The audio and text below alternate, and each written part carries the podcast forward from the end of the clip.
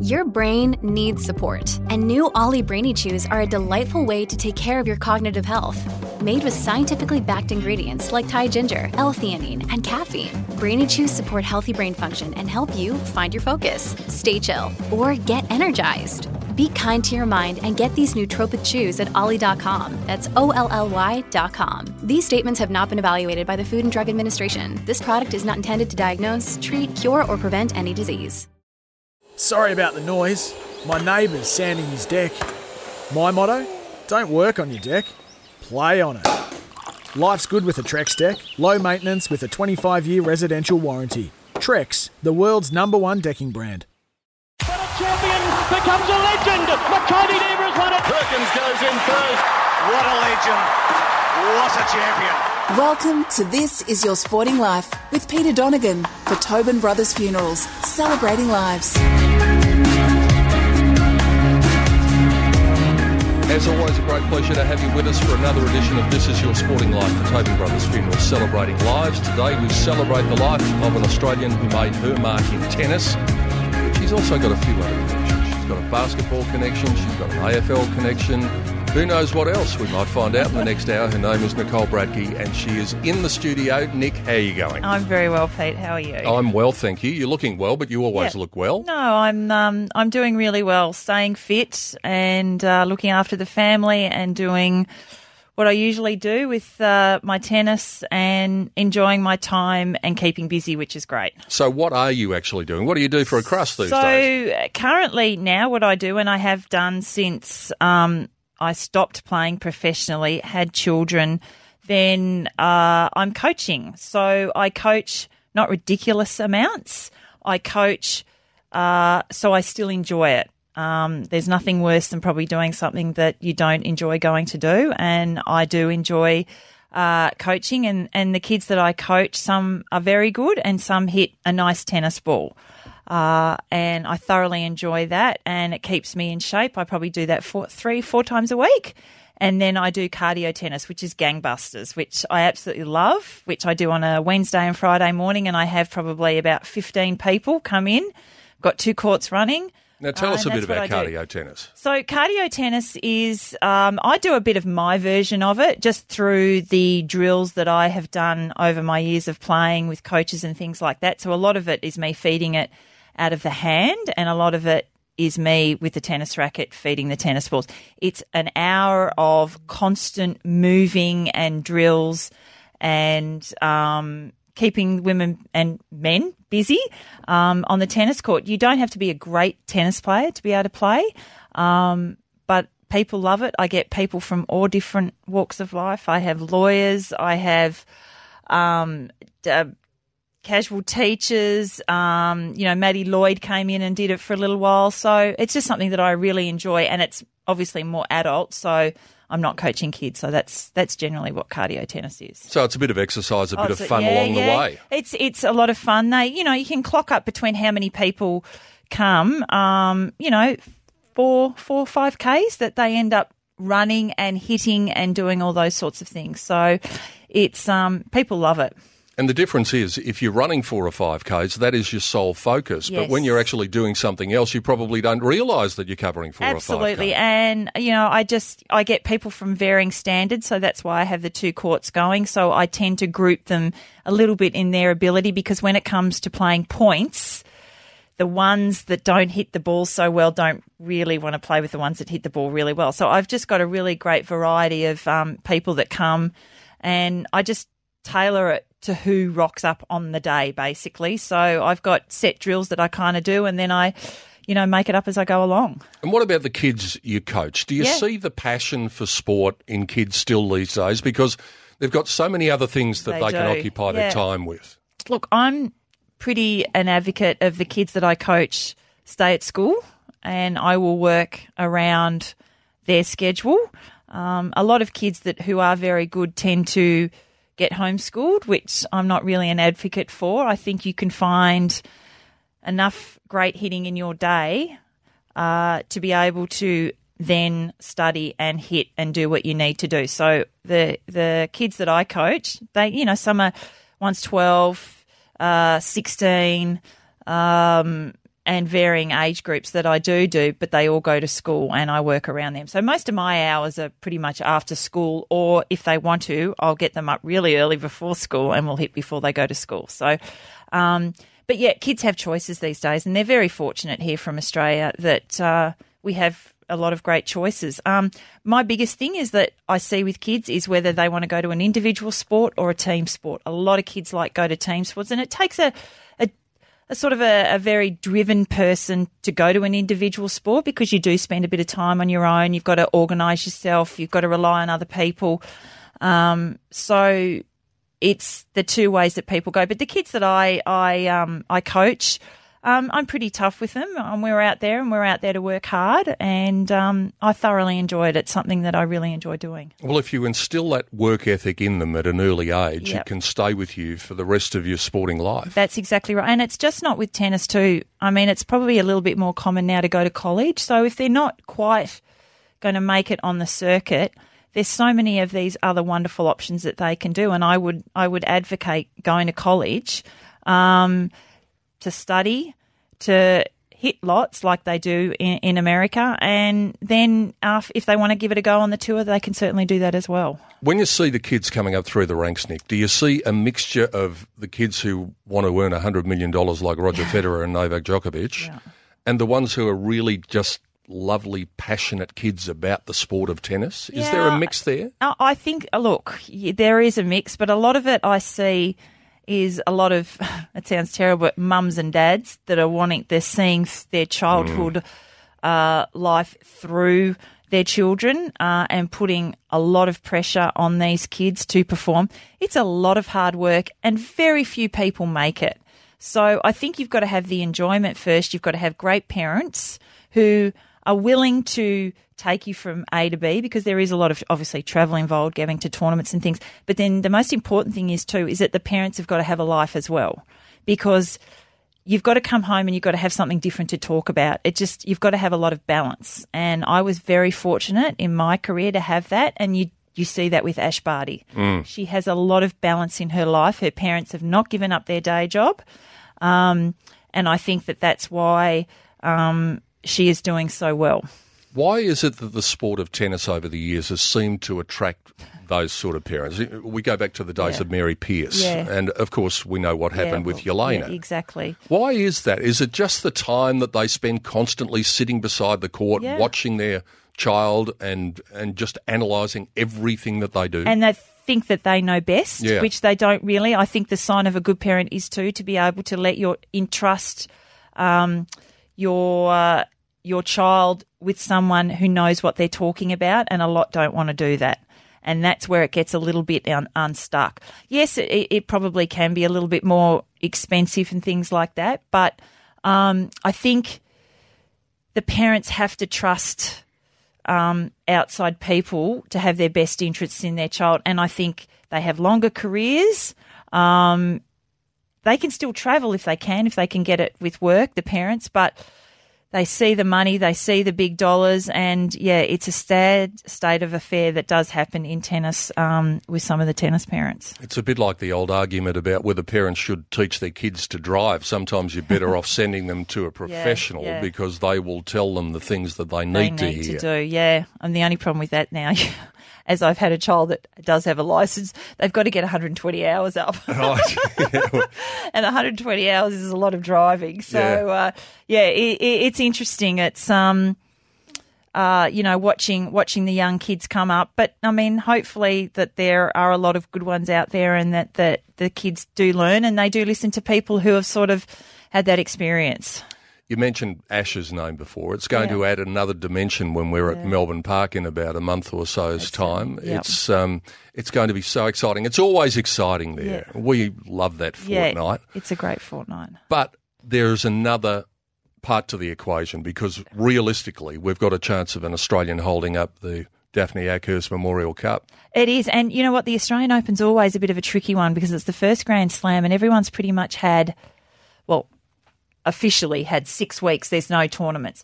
They haven't had six weeks off. Um, I mean, Ash has had a few weeks off. She's gone on holiday. She's played some golf, and that's what's going to make her a much um, better athlete mentally.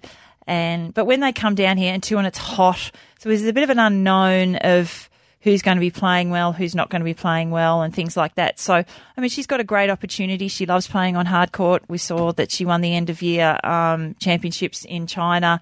So hard court is a good service. I mean, who would have thought she would have won the French Open?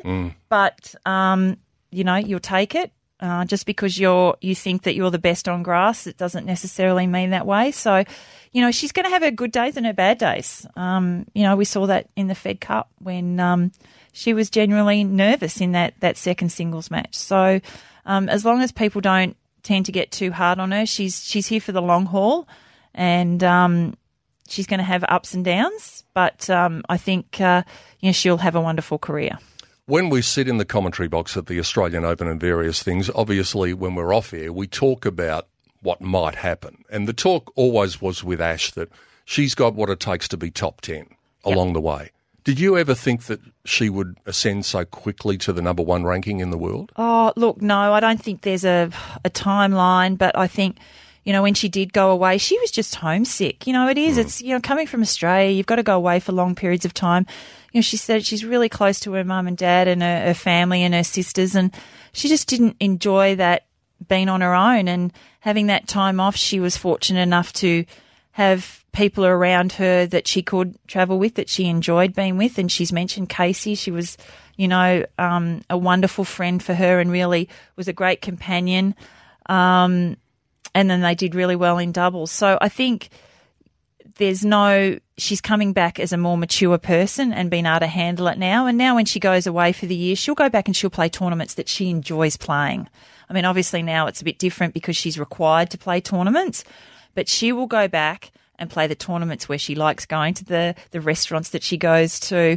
Um, I don't think Ash is a shopper, but um, she'll go to those. She'll set her year out. She'll set her tournaments that she feels comfortable, the hotels that she likes to go to, the places that have good golf courses.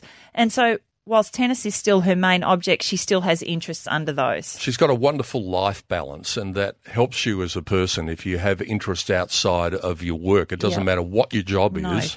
If you've got something else to keep you interested and keep you passionate, then it helps with the journey of life. Oh, exactly. And I think, I mean, she got that journey or that perspective, I think, from Ben Crowe, who has been added to to her team, who uh, has probably put things to her that she um, hadn't really thought of before, and you know, having the balance, and she doesn't dwell too much if she does lose, because if she does lose these days, obviously someone's had to play very, very well to beat her. So. Um, you know, everything's just going um, very nicely for her. Yes, and it will get testing because the further she progresses in the Australian Open, the more attention is going to be on her at home. Yeah. I remember back when Lleyton played Marat Safin in that 2005 final, and it was the first of the night matches, and the television ratings were astronomical. Yeah. The build up to that was incredible, and that's something that Ash is probably going to have to cope with if she's going to win seven times in Australia. Well,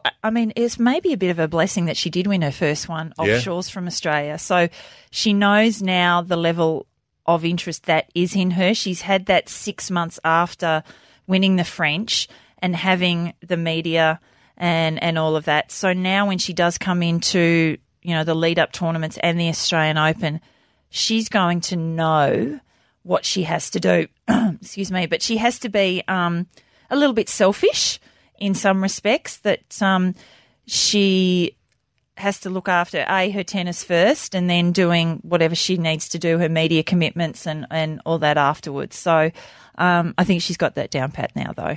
All right, that's enough of talking about everybody else. We're going to talk about you. Oh, okay. When we come back on the other side of the break. Great to Sounds have Nicole Bradtke as my guest on This Is Your Sporting Life for Tobin Brothers Funeral, celebrating lives. Plenty more to come with Nick after the break.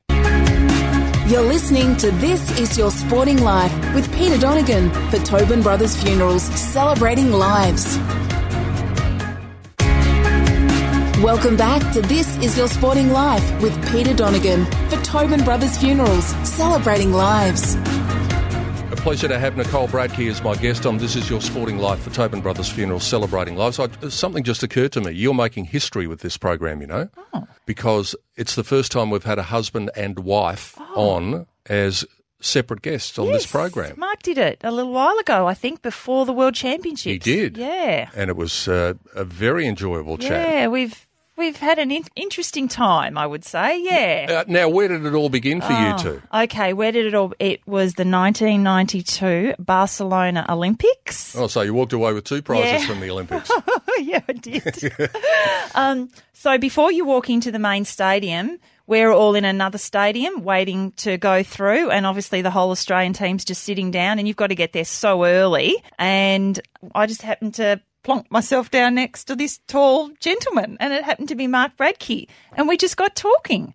And also, when we were in the village um, at the Olympics, we stayed in apartments. So the men and the women, so the apartments I was in with Todd and Fitzy and Wally and Oh, um, all of us were all in, and, and Neale Fraser because he was the captain and Wendy Turnbull. So we're all in one apartment, and the basketballers were above us and around us, and so we just got talking, and that's how we met, and love flourished. and the rest is history. Is how long? history. How long did it take for love to flourish? Um, pretty quickly, you know, we got married fairly quickly. So I th- I've been married now 26 years. So, um, yeah, time flies. So, um, but after that Olympics, I had to go to America and he actually stayed on in Spain. Um, and then it was then the big hoo ha when he came back to Australia. Where was he going to play? And as Lindsay Gaze says, I was his greatest asset, and unbeknownst, he was coming to Melbourne to play. So, um, yeah, that's how it all began. Just going back to Barcelona, were you standing in the middle when the archer fired? Yes, I was out there. Yeah, because that was my first. Uh, that was my first Olympics. Yeah. Oh, brilliant So, moment, yeah. wasn't oh, it? it was. It was just amazing. The debate is there whether the actual arrow lit the flame. They say that it went over the top of the cauldron, but who cares? it doesn't matter. The whole spectacular. It was just, um, yeah, very, very enjoyable, a lovely time, and certainly cherish my memories from there. Yeah, you know me well enough to know that we're not going to do this in order. We're going to jump yeah, all over all the over. place. That's so fine. while we're you in Barcelona, questions at me. Yes. Uh, the bronze medal. Yes. Where is it? Um, I think it's, it might be in the safe. Yeah. Actually, yeah, it's in the safe. Do you get it out every now and then And and now and again, at it? um, I think early in the days when my two boys, Austin and Jensen, were at school and the Olympics came around, and um, they would say, you know, can your mum bring in her medal? And I'd say, sure. I mean, Mark finished fourth four times that he was at all the Olympics, so it was a bit of a sad moment there that he didn't actually get one. Um, came close, but um, yeah, it's just um, at home in, in, in the safe. So get it out and occasionally look at it. So yeah, fond memories, very fond memories with Rachel McQuillan. Yeah. Yes, I know actually the tennis centre in Barcelona because Barcelona was my first Olympics as well, and there was a village not far away from where the tennis centre was. It was at uh, Vall d'Hebron, Right. I think was the name of the tennis centre. So we used to walk past the tennis Yeah. centre all the time. Um, what were your memories of competition there? And first of all, what's it like to represent your country at the biggest sporting event in the world? Well, tennis had really, I'd, I'd actually just probably missed out on going to Korea because that was in 88 when I'd actually had one of my better years. So. Yeah, we'll uh, talk about that I, later. Yeah, I missed out on that. Um, so then Barcelona was my first. So tennis was pretty much just new coming back into it, but it was all, ex, you know, it was exciting. It was, um, yeah, fabulous. And I was playing with Rachel, and it was just something that we didn't expect. Because obviously, sometimes regular doubles teams on the tour, you've got people playing doubles from different countries. So, not a lot of, you know, we were fortunate with the Woodies that they actually came from Australia and that they could play together. So, um, Rachel and I had played a little bit in Fed Cup together, and we just played really well.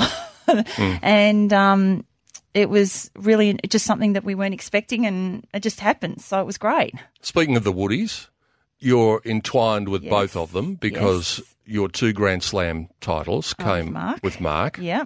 But Todd's also got a little bit of a, uh, a relativity to yourself. Yes, he is married to my sister. So, uh, yeah, that's talking of medals and lots of medals. He's got a beautiful um, collection of medals and a wonderful tennis player and um, a wonderful um, person and, and one of my best mates, really, too, because we have spent a lot of time together. Was one of your Grand Slams that you won with Mark Yes. against Todd? Yes, and I nailed him in the neck here. I, he was playing with Arantxa. Yes. And it was here at the Australian Open, and he just won with um, Mark, the men's doubles, and Tash was sitting there, and he she was kind of hoping that I could win one, um, and I Mark did a great serve, and I crossed.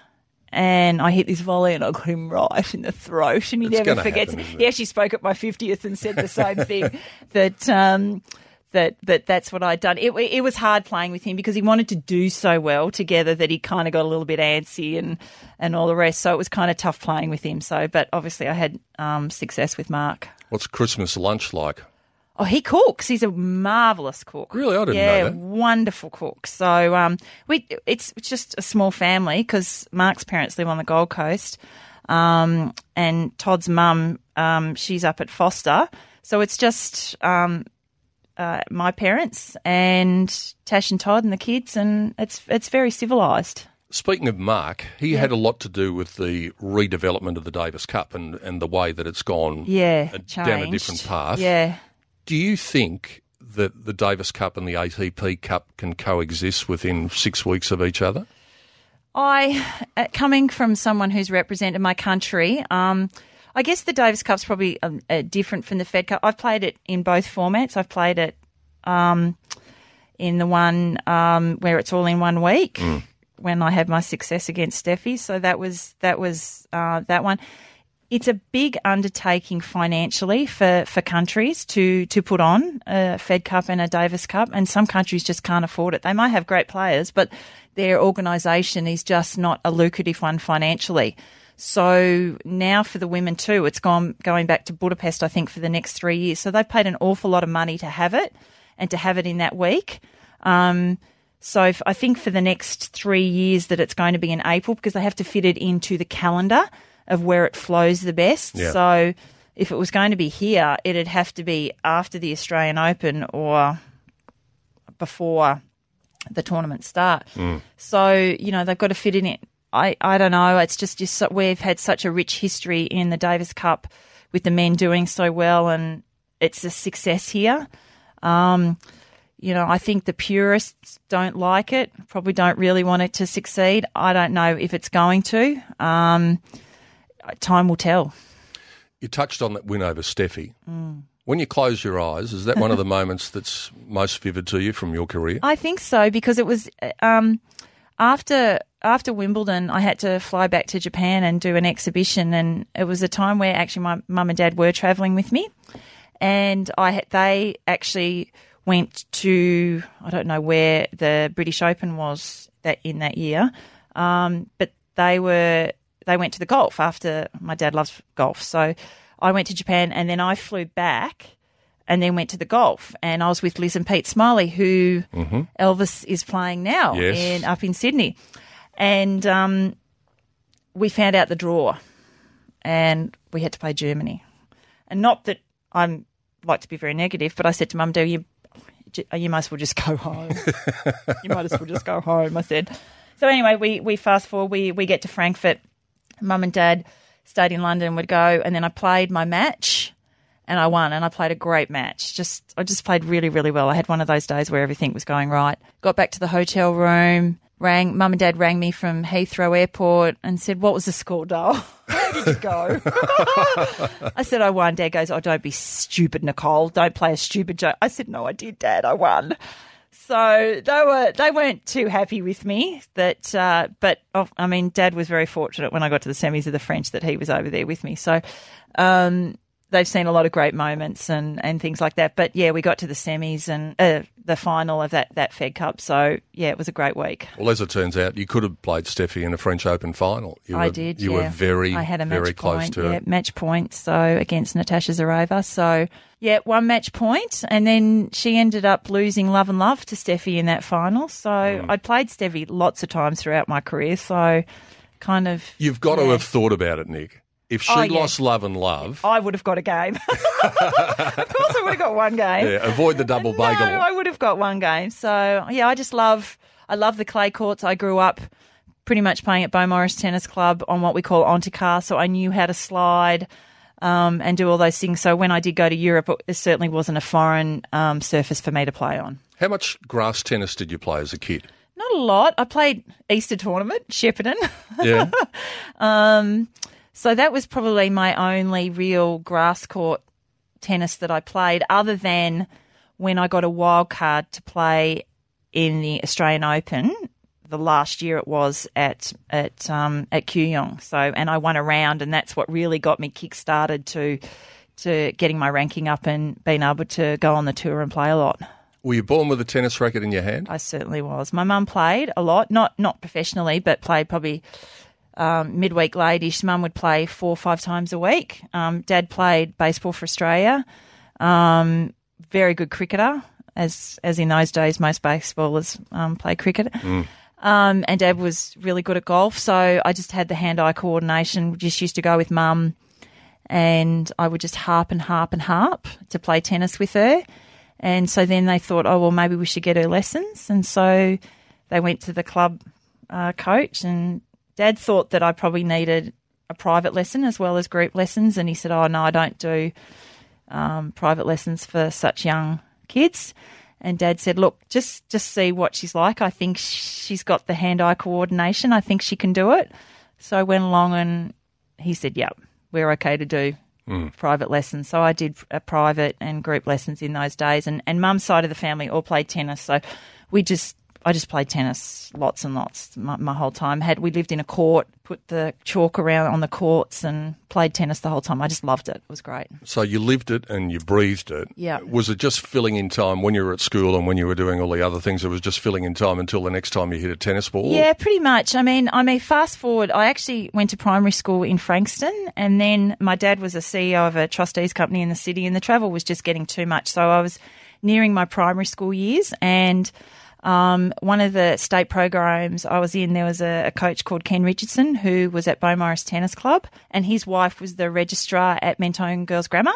And so we moved up to Sandringham, and I went to school at Mentone Girls Grammar, which was absolutely amazing with me at school. And Richo was the school at the school coach at the courts, and so I would just make it work. He would, I would hit at school, and then I would hit at Beaumaris Tennis Club, but then I still went to school. So, and I still got my best friend from school, and she travelled with me uh, for a little bit. So, my whole progression, it just worked. Um, I had people that make made things work for me. The school worked with me, and I was a great asset to the school because they were getting a lot of publicity. Um, so it was just a win-win situation. One of the things, Nick, I love finding out from my guests on this program is the moment where the light bulb goes off, Yeah. where you realise that you've got a gift Yeah. and that you are actually able to match it at a very high level. Yeah. When was that moment, that first moment for you? Um, I think, I mean, I was doing really well from a junior perspective. I was being sent away. So I was one of the top juniors in my age group and would have to go. Like, I went away when I was 12 to America for six weeks in an Australian team and stayed with families and things like that. So I just was just so focused on, on trying to be um, the best that I could be. Um, I think my real was when I started winning $25,000 tournaments, which were in Wollongong and Newcastle in my day when I was playing. Um, and I started winning those, and I was it was like a good gradual process. And then I guess the validation was um, getting the wild card into the Australian Open. I won a round, and then that was it. Then it was off, and so I actually didn't finish year twelve. Um, I said to Dad, "I'm going to give it a go on the circuit for a year, and if I don't like it or I don't feel like I'm contributing or being successful, then I will go back to school." I didn't end up going back to school, but um, my that's how I started having my success. Just when you won that match at the Australian Open on the back of the wild card, Yeah. Did you feel that pressure that we were talking about before that Ash is going to face? Because it seems as though every time we get an Australian player at the Australian Open, Yeah. one win, and everybody piles on the fact that they're going to win the tournament. Exactly. And it's just not going to happen. No, it's not. I mean, I had there was you know obviously Liz Smylie was was before me. Um, you know, Anne Minter. I, I probably think um, I don't even know if Wendy Turnbull was probably still playing then. Di Balestrat. Hmm. Um, you know, we still had a lot of good uh, female players that were coming through. So um, no, I just thrived on it. I just enjoyed it. Um, and I think that's what you have to do. You have to enjoy what you're doing and I just had really great people around me as well. So the whole process was very enjoyable. It wasn't it wasn't hard work. It wasn't negative. Um, I just embraced it. You nearly got it wrong then. I know. I haven't said it for a while. I haven't had to say it for a while. I'll let you compose yourself. We'll take a break, and there's plenty more still to talk about with Nicole Bradtke, not Nicole Provis or Nicole Provis, if you like. That's all still ahead of us on This Is Your Sporting Life for Tobin Brothers Funeral, celebrating lives. You're listening to This Is Your Sporting Life with Peter Donegan for Tobin Brothers Funerals, celebrating lives. Welcome back to This Is Your Sporting Life with Peter Donegan for Tobin Brothers Funerals, celebrating lives. What a joy it is to have Nicole Bradtke as my guest on This Is Your Sporting Life for Tobin Brothers Funerals, celebrating lives. The singles titles. There were three of them, Yeah. and the first one was on home soil. What was that like in Brisbane? hot, very very hot because I was really sick the week before. Um, hadn't picked up a racket. It was just oh, and I thought, oh my god, what am I going to do? Um, went up there. I actually took my best friend who was a nurse, but that um, was very handy. And I just thought, you know what, I'm just going to give it a go and see how I go. And um, I just really didn't have the energy to either get angry or upset when I was playing. And I just played really, really well. Um, it was so, so hot up there because they just redone the courts at Milton because obviously they were grass and had changed to rebound ace. I think it was 60 odd degrees on court. They used to fry eggs on My shoes courts. melted. Yeah. I was wearing Dunlop shoes at the time, and I don't know why this the one this one day that I just bought. I mean, you should bring a second pair of shoes anyway, but um, I just put a second pair of shoes in in the um, in my bag, and they had to go get them. And there is nothing worse when your feet are really really hot and putting on a brand new pair of tennis shoes. It was just like oh my feet. Um, ended up having a really great week and um, and winning and it was um yeah terrific and then went to Sydney and, and played pretty well in Sydney as well. Well, you must be pretty good in hot climates because Yeah, your next title it. came in KL. I know it was really hot there too, um, and yeah won there. Mum was actually with me on that trip, which was really really nice. And uh, they had a um, uh, it was like a like Brisbane how they've got like tar- like a Cantilever roof. yeah, over. So it was probably more humidity. I just loved playing in the heat. It just it didn't bother me. I didn't get um, upset. I didn't get anxious or anything else like that. I just the hotter it was, the better it was for me. Was it hot in Auckland when you won the third one? No, No, I didn't think it would be. No, I think Mark was with me that one. That was the when he actually had the year where he didn't have really have a year off, but he took a, a, a period of time off and, and travelled with me. And um, yeah, that was um, where um, I won that title, and it was great. Yeah, he travelled with me that year, so it was a good year. We've touched on your singles achievement at the French Open in '88. Yeah. Um, Steffi was at the peak of her powers. She'd won the Australian Open, uh, the first one at Melbourne Park, not long before that. But what about the doubles? You are in the record books. You are a Grand Slam champion. Yes. How does that title yeah, sit with that's you? it's pretty exciting. I we um with um with Mark, we we just I guess complemented one another the way that he played. He played different, and that's why he did so well with uh, with Todd. You know, he, he sliced, he lobbed, he volleyed really well. He didn't when you know the girls obviously served not nowhere near as hard. He could handle it. He didn't get upset and things like that. Where some guys are thinking, "Oh my god, I should be returning these balls. They're not as hard as you know facing the men's serves." But he just c- could play mixed really well, and and and I obviously com- uh, complimented him. So um, we actually beat Suk and Sukova um, in the uh, the US Open mix. So and then um, yeah, beat Todd and Arantxa at the one in Melbourne, which was pretty exciting.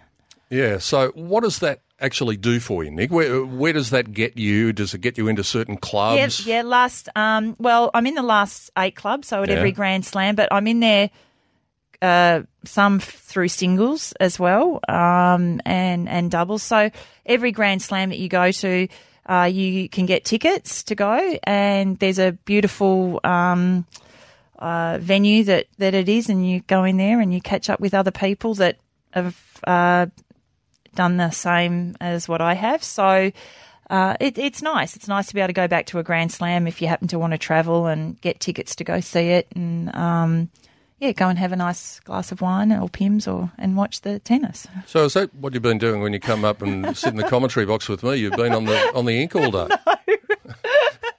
you sure?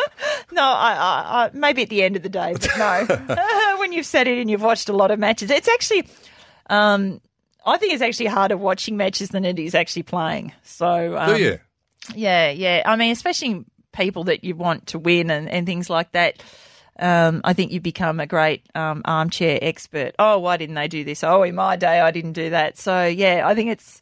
I get a bit antsy when I'm sitting down for too long. Well, especially in that cramped little commentary box that we used to share up Yeah. above Rod Laver Arena, you got to know each other pretty well you in did, that you did, you certainly did. Yeah, you did. So, but yeah, I mean, that's just one of the things that the opportunities that come your way after you finish playing tennis. You're a great um, analyzer of the game, a really good commentator, and I love working with you. Are you more stats based, or No. are you more what your eye tells you? Absolutely. I think um, I'm more visual from from what I see, or um, what people should be doing, or why why they aren't doing things. Um, stats. There are sometimes stats don't tell you a story. Uh, and sometimes you have to be able to read someone's body language and things like that. So, I mean, obviously you want to get a high percentage of first serves in and all those sorts of things, but um, you've almost got to have reaction time and play the ball stats do play a little bit. I mean, if you've got a coach, then you can look at the stats and go, well, okay, they serve, you know, 60% of the time to the forehand. She likes her backhand better the, than her forehand. So, I mean, you've got things in your mind that you go to, but if I'm calling a match or reading a match, I'm just purely going off what I see. And that's how I like to, to call it. I'll give you one little stat. It just popped into my head. Um, you know these things happen with me every now and then. Natasha Zvereva, Yeah. who was Natalia Zvereva, Yeah. Um, she holds one record that will probably never be broken in tennis.